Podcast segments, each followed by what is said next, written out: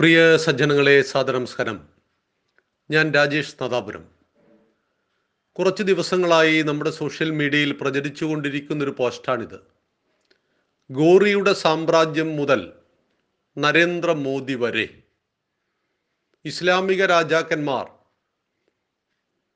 എത്രയോ വർഷങ്ങൾ ഏകദേശം ഏഴ് നൂറ്റാണ്ട് ഭാരതം ഭരിച്ചു. പക്ഷെ ഒരു ഹിന്ദുവിനെയും അവർ ഉപദ്രവിച്ചില്ല.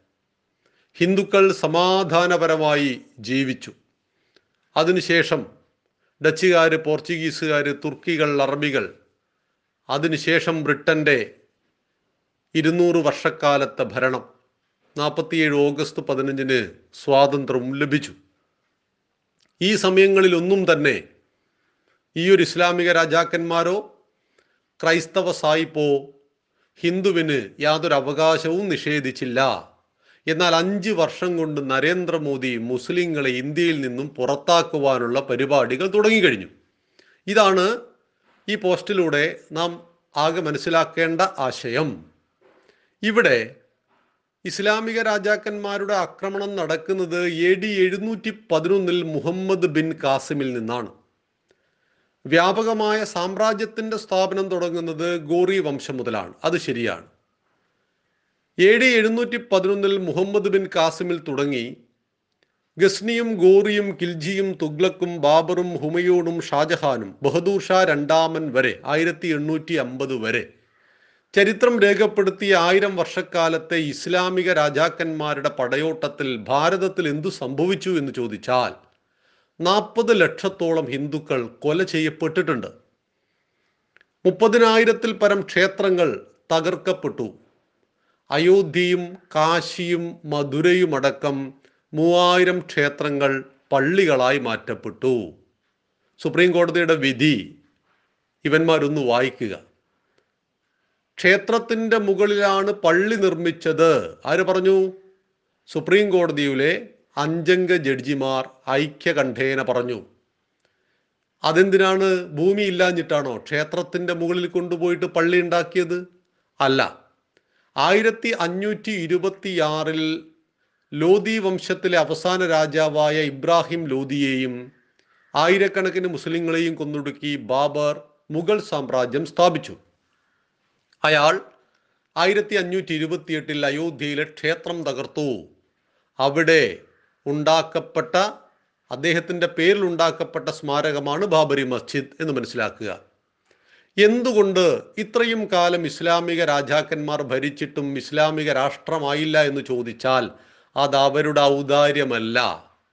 എപ്പോഴെല്ലാം ഇസ്ലാമിക രാഷ്ട്രത്തിന് വേണ്ടി അവർ പരിശ്രമിച്ചിട്ടുണ്ടോ അപ്പോഴെല്ലാം വീരപുരുഷ കേസരികൾ ഉയർത്തെഴുന്നേറ്റ മണ്ണാണിത്. ഔറംഗസീബിനെതിരെ ഒരു വീര ശിവാജി ഉണ്ടായിരുന്നു. അക്ബർക്കെതിരെ ഒരു റാണ പ്രതാപനുണ്ടായിരുന്നു. ഗോറിക്കെതിരെ ഒരു പൃഥ്വിരാജ് ചൗഹാൻ ഉണ്ടായിരുന്നു. അലക്സാണ്ടർക്കെതിരെ ഒരു പുരുഷോത്തമൻ ഉണ്ടായിരുന്നു. സായിപ്പിനെതിരെ ഗോപാലകൃഷ്ണ ഗോഖലെയും ബാലഗംഗാധര തിലകനും നേതാജി സുഭാഷ് ചന്ദ്രബോസും മഹാത്മാഗാന്ധിയും ഉണ്ടായിരുന്നു എന്ന കാര്യം മനസ്സിലാക്കുക. ഈ മതത്തിന് ഇത്ര വിശാലമായ കാഴ്ചപ്പാട് ഇസ്ലാമിക അക്രമകാരികൾക്കുണ്ട് എങ്കിൽ എവിടെ പോയി സുഹൃത്തുക്കളെ? Greek Rome Egypt Mesopotamia Babylonian സംസ്കാരങ്ങളെല്ലാം എങ്ങനെ തകർന്നുപോയി? ഈ വിശാല മനസ്കത കാബൂളിൽ നിന്ന് വന്ന ബാബർക്കുണ്ടായിരുന്നുവെങ്കിൽ അദ്ദേഹം എന്തിന് അയോധ്യയിലെ രാമക്ഷേത്രം തകർക്കണം? എങ്ങനെയാണ് കാശിയിലെ വിശ്വനാഥ ക്ഷേത്രം തകർക്കപ്പെട്ടത്? എങ്ങനെയാണ് മധുരയിലെ ശ്രീകൃഷ്ണ ക്ഷേത്രം തകർക്കപ്പെട്ടത്? എങ്ങനെയാണ് പതിനേഴ് പ്രാവശ്യം മുഹമ്മദ് ഗോറി അയോധ്യയിലെ ക്ഷമിക്കണം ഗുജറാത്തിലെ സോമനാഥ ക്ഷേത്രം ആക്രമിച്ച് കീഴ്പ്പെടുത്തിയത്. ആയിരത്തി തൊള്ളായിരത്തി അമ്പത്തി ഒന്നതിൽ ഈ ക്ഷേത്രം പുനർനിർമ്മിച്ച് സോമനാഥ ക്ഷേത്രം പുനർനിർമ്മിച്ച് ഭക്തന്മാർക്ക് സമർപ്പിച്ചത് അന്നത്തെ രാഷ്ട്രപതിയായിരുന്നു ഉദ്ഘാടനം. അന്നത്തെ ആഭ്യന്തര വകുപ്പ് മന്ത്രി പട്ടേലായിരുന്നു അധ്യക്ഷൻ എന്ന് മനസ്സിലാക്കണം. അതായത് ഇസ്ലാമിക രാജാക്കന്മാർ മതഭ്രാന്തുമായിട്ട് ഭാരതം മുഴുവൻ പൈശാചികമായ കൊലപാതക പരമ്പരകൾ നടത്തിയിട്ടും ക്ഷേത്രങ്ങൾ തകർത്തിട്ടും അതിനെ സംരക്ഷിക്കുവാൻ ഇവിടെ ആളുണ്ടായിരുന്നു. സംരക്ഷിക്കുവാൻ ആളില്ലാത്ത ഗ്രീക്കും റോമും ഈജിപ്തും മെസ്സപ്പൊട്ടോമിയുമെല്ലാം ഒന്നുകിൽ ഇസ്ലാമിക രാജ്യം അല്ലെങ്കിൽ ക്രൈസ്തവ രാജ്യമായി തീർന്നു. റോമാ സാമ്രാജ്യം ക്രിസ്തുമതം സ്വീകരിച്ചിട്ടുണ്ട്. മെസ്സപ്പൊട്ടോമിയ തമ്മിലടിക്കുന്ന ഇറാനും ഇറാഖുമാണ് എന്ന് പറയണം. ഈജിപ്ഷ്യൻ സംസ്കാരം ഇസ്ലാമിക രാഷ്ട്രമായി ഗ്രീക്ക് പ്രാചീനമായ സംസ്കാരങ്ങളിലൊന്ന് ഗ്രീക്കിൽ ഇന്ന് നമ്മൾ ചെന്നാൽ പിരമിഡ് മാത്രം കാണാം. അതായത് ഭാരതത്തെ ആക്രമിച്ചപ്പോഴെല്ലാം ഈ ധർമ്മത്തെ ഈ രാഷ്ട്രത്തെ സംരക്ഷിക്കുവാൻ ഇവിടെ വീരപുരുഷ കേസരികൾ ഉണ്ടായി. ഓരോരോ കാലഘട്ടത്തിലുണ്ടായി ബുദ്ധമതത്തിന്റെ ആധിക്യത്തിൽ ആശയപരമായി ഹിന്ദു തകർന്നു എന്ന് തോന്നിയ കാലഘട്ടത്തിൽ ഒരു ശങ്കരാചാര്യ സ്വാമികൾ ഉണ്ടായി. അദ്ദേഹം ഭാരതം മുഴുവൻ യാത്ര ചെയ്തു. ഭാരതത്തിന്റെ നാല് കോണുകളിൽ നാല് ആശ്രമങ്ങൾ പണിതു. ഓരോ ആശ്രമത്തിനും ഓരോ വേദത്തെ നൽകി. ബുദ്ധ പണ്ഡിതന്മാരെ ആശയ സംവാദത്തിന് വെല്ലുവിളിച്ചു. എല്ലാവരെയും തോൽപ്പിച്ചു. അദ്വൈത വേദാന്തത്തെ പുനഃസ്ഥാപിച്ചു. ലോകത്തിലെ ഏറ്റവും ശ്രേഷ്ഠമായ മതം ക്രിസ്തു മതമാണെന്ന് സ്ഥാപിക്കുവാൻ വേണ്ടി അമേരിക്കയിൽ ആയിരത്തി എണ്ണൂറ്റി തൊണ്ണൂറ്റി മൂന്ന് സെപ്റ്റംബർ പതിനൊന്ന് മുതൽ പതിനേഴ് വരെ ഒരു ലോകമത മഹാസമ്മേളനം വിളിച്ചുകൂട്ടി ക്രിസ്ത്യാനികൾ. ക്ഷണിക്കാതെ അവിടുത്തേക്ക് എത്തിപ്പെട്ടു സ്വാമി വിവേകാനന്ദൻ. ഏറ്റവും നല്ല മതം ക്രിസ്തുമതമാണെന്ന് തെളിയിക്കുവാൻ വിളിച്ചു ചേർത്ത ആ ലോകമത മഹാസമ്മേളനം ഹിന്ദുധർമ്മത്തിന്റെ സിംഹഗർജനമായി തീർന്നത് ചരിത്രത്തിലെ യാഥാർത്ഥ്യമായിട്ടറിയുക. തൊട്ടുകൂടാത്തവരും തീണ്ടിക്കൂടാത്തവരും ദൃഷ്ടിയിൽപ്പെട്ടാലും ദോഷമുള്ളവരെന്ന അവസ്ഥയിലേക്ക് പവിത്രമായ ഈ ഹിന്ദുധർമ്മത്തെ അറിവില്ലാത്തവർ കൊണ്ടുചെന്ന് എത്തിച്ചപ്പോൾ ഒരു ശ്രീനാരായണ ഗുരുദേവനുണ്ടായി ചട്ടമ്പി സ്വാമികളുണ്ടായി അയ്യങ്കാളിയും മന്നത്ത് പത്മനാഭനും ടി കെ മാധവനും പണ്ഡിറ്റ് കറുപ്പനും ആർശങ്കറും കുമാരനാശാനും ഡോക്ടർ പൽപ്പുവും ഉണ്ടായി. അവർ ഹിന്ദുവിന്റെ പ്രശ്നങ്ങൾ പരിഹരിച്ചു ഹിന്ദുധർമ്മത്തെ പുനഃസ്ഥാപിച്ചു. എപ്പോഴെല്ലാം എപ്പോഴെല്ലാം ഈ ധർമ്മത്തിന് താഴ്ചയുണ്ടാകുന്നുവോ അപ്പോഴെല്ലാം ഞാൻ അവതരിക്കുമെന്ന് ഭഗവത്ഗീതയിൽ ഭഗവാൻ പറയും. സംഭവാമി യുഗേ യുഗേ. പരിത്രാണായ സാധൂനാം വിനാശായ ച ദുഷ്കൃത. ദുഷ്ടജനങ്ങളുടെ നാശത്തിനും സജ്ജനങ്ങളുടെ രക്ഷയ്ക്കും വേണ്ടി ധർമ്മത്തിന്റെ സംരക്ഷണത്തിനു വേണ്ടി ഞാൻ അവതരിക്കും. ഇത് കലിയുഗമാണ്. കലിയുഗത്തിൽ ധർമ്മം സംരക്ഷിക്കുന്നത് ആരാണ്? ത്രേതായാം മന്ത്രശക്തിശ്ച ജ്ഞാനശക്തി കൃതേയുഗേ ദ്വാപരേ യുദ്ധശക്തിശ്ച സംഘേ ശക്തി കലോയുഗേ കൃതയുഗത്തിൽ ജ്ഞാനശക്തി കൊണ്ടും ത്രേതായുഗത്തിൽ മന്ത്രശക്തി കൊണ്ടും ദ്വാപരയുഗത്തിൽ യുദ്ധശക്തി കൊണ്ടും ധർമ്മം സംരക്ഷിച്ചു. ഇത് കലിയുഗം. കലിയുഗത്തിൽ സംഘടനാ ശക്തി കൊണ്ട് ധർമ്മം സംരക്ഷിക്കപ്പെടും. ആ സംഘടന ഭാരതത്തിലെ ഹൈന്ദവ സമൂഹമാണ്. ആ സംഘടന ആർ എസ് എസും കൂടിയാണ് എന്ന് നാം മനസ്സിലാക്കണം. തൊള്ളായിരത്തി ഇരുപത്തിയഞ്ചിൽ നാഗപ്പൂരിൽ ഈ നാടിന്റെ ശോചനീയാവസ്ഥയ്ക്ക് കാരണം ഹിന്ദുവിന്റെ അസംഘടിതാവസ്ഥയാണെന്ന് മനസ്സിലാക്കി ആയിരത്തി തൊള്ളായിരത്തി ഇരുപത്തി മൂന്നിൽ നാഗപൂർ പ്രദേശ് കോൺഗ്രസ് കമ്മിറ്റിയുടെ ഉപാധ്യക്ഷനായിരുന്ന doctor Keshav Baliram Hedgewar R S എസിനെ സ്ഥാപിച്ചു. തമ്മിലടിച്ചു പിരിഞ്ഞ എൺപത്തിനാലായിരം ജാതികളിൽ ചിതറിപ്പോയ ഹൈന്ദവ സമൂഹത്തിന്റെ അനൈക്യമാണ്. ഈ രാഷ്ട്രത്തിന്റെ അടിമത്വത്തിന് കാരണം ഈ രാഷ്ട്രത്തിന്റെ അപജയത്തിന് കാരണമെന്ന് മനസ്സിലാക്കി. അവർക്കിടയിൽ ഹൈന്ദവതയുടെ രാഷ്ട്രബോധത്തിന്റെ തീജ്വാലയുമായിട്ട് ആർ എസ് എസിന്റെ പ്രവർത്തനം തുടങ്ങിയതോടുകൂടിയാണ് ഇന്ന് കാണുന്ന നരേന്ദ്രമോദിയും രാംനാഥ് കോവിന്ദും അമിത്ഷായും ഒക്കെ ഒക്കെ ഉണ്ടാക്കപ്പെട്ടത് എന്നറിയണം.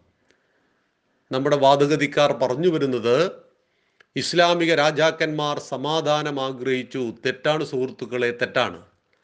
അവർ അവരുടെ മതത്തിന്റെ തിട്ടൂരം ഹൈന്ദവതയുടെ മേൽ പ്രയോഗിച്ചു.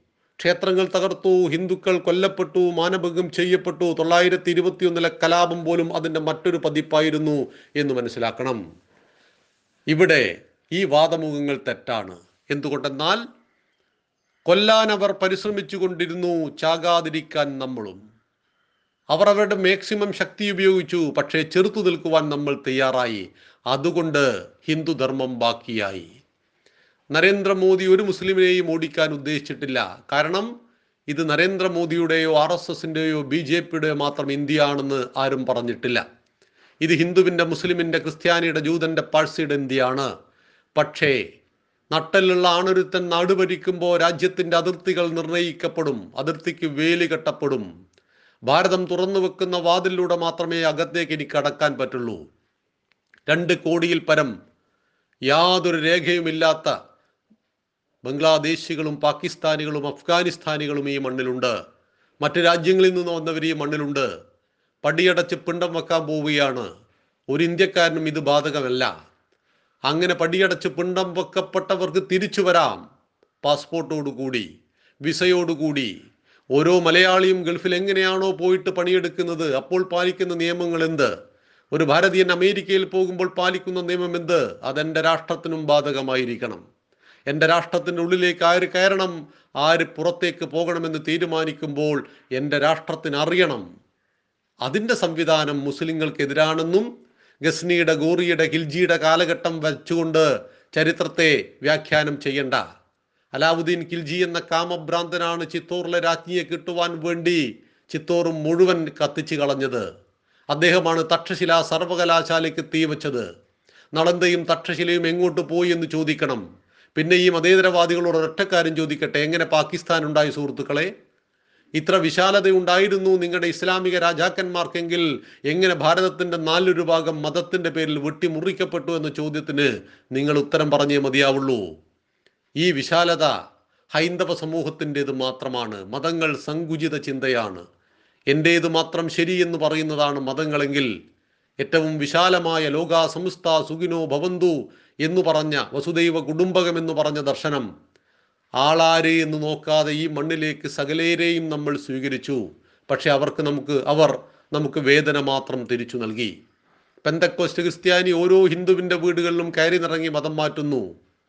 ഇസ്ലാമിക ഭീകരവാദം പൊട്ടിത്തെറികളായിട്ട് ഈ നാട്ടിൽ പലയിടത്തും നടനമാടുന്നു കലാപങ്ങളും പ്രശ്നങ്ങളും ഉണ്ടാകുന്നു.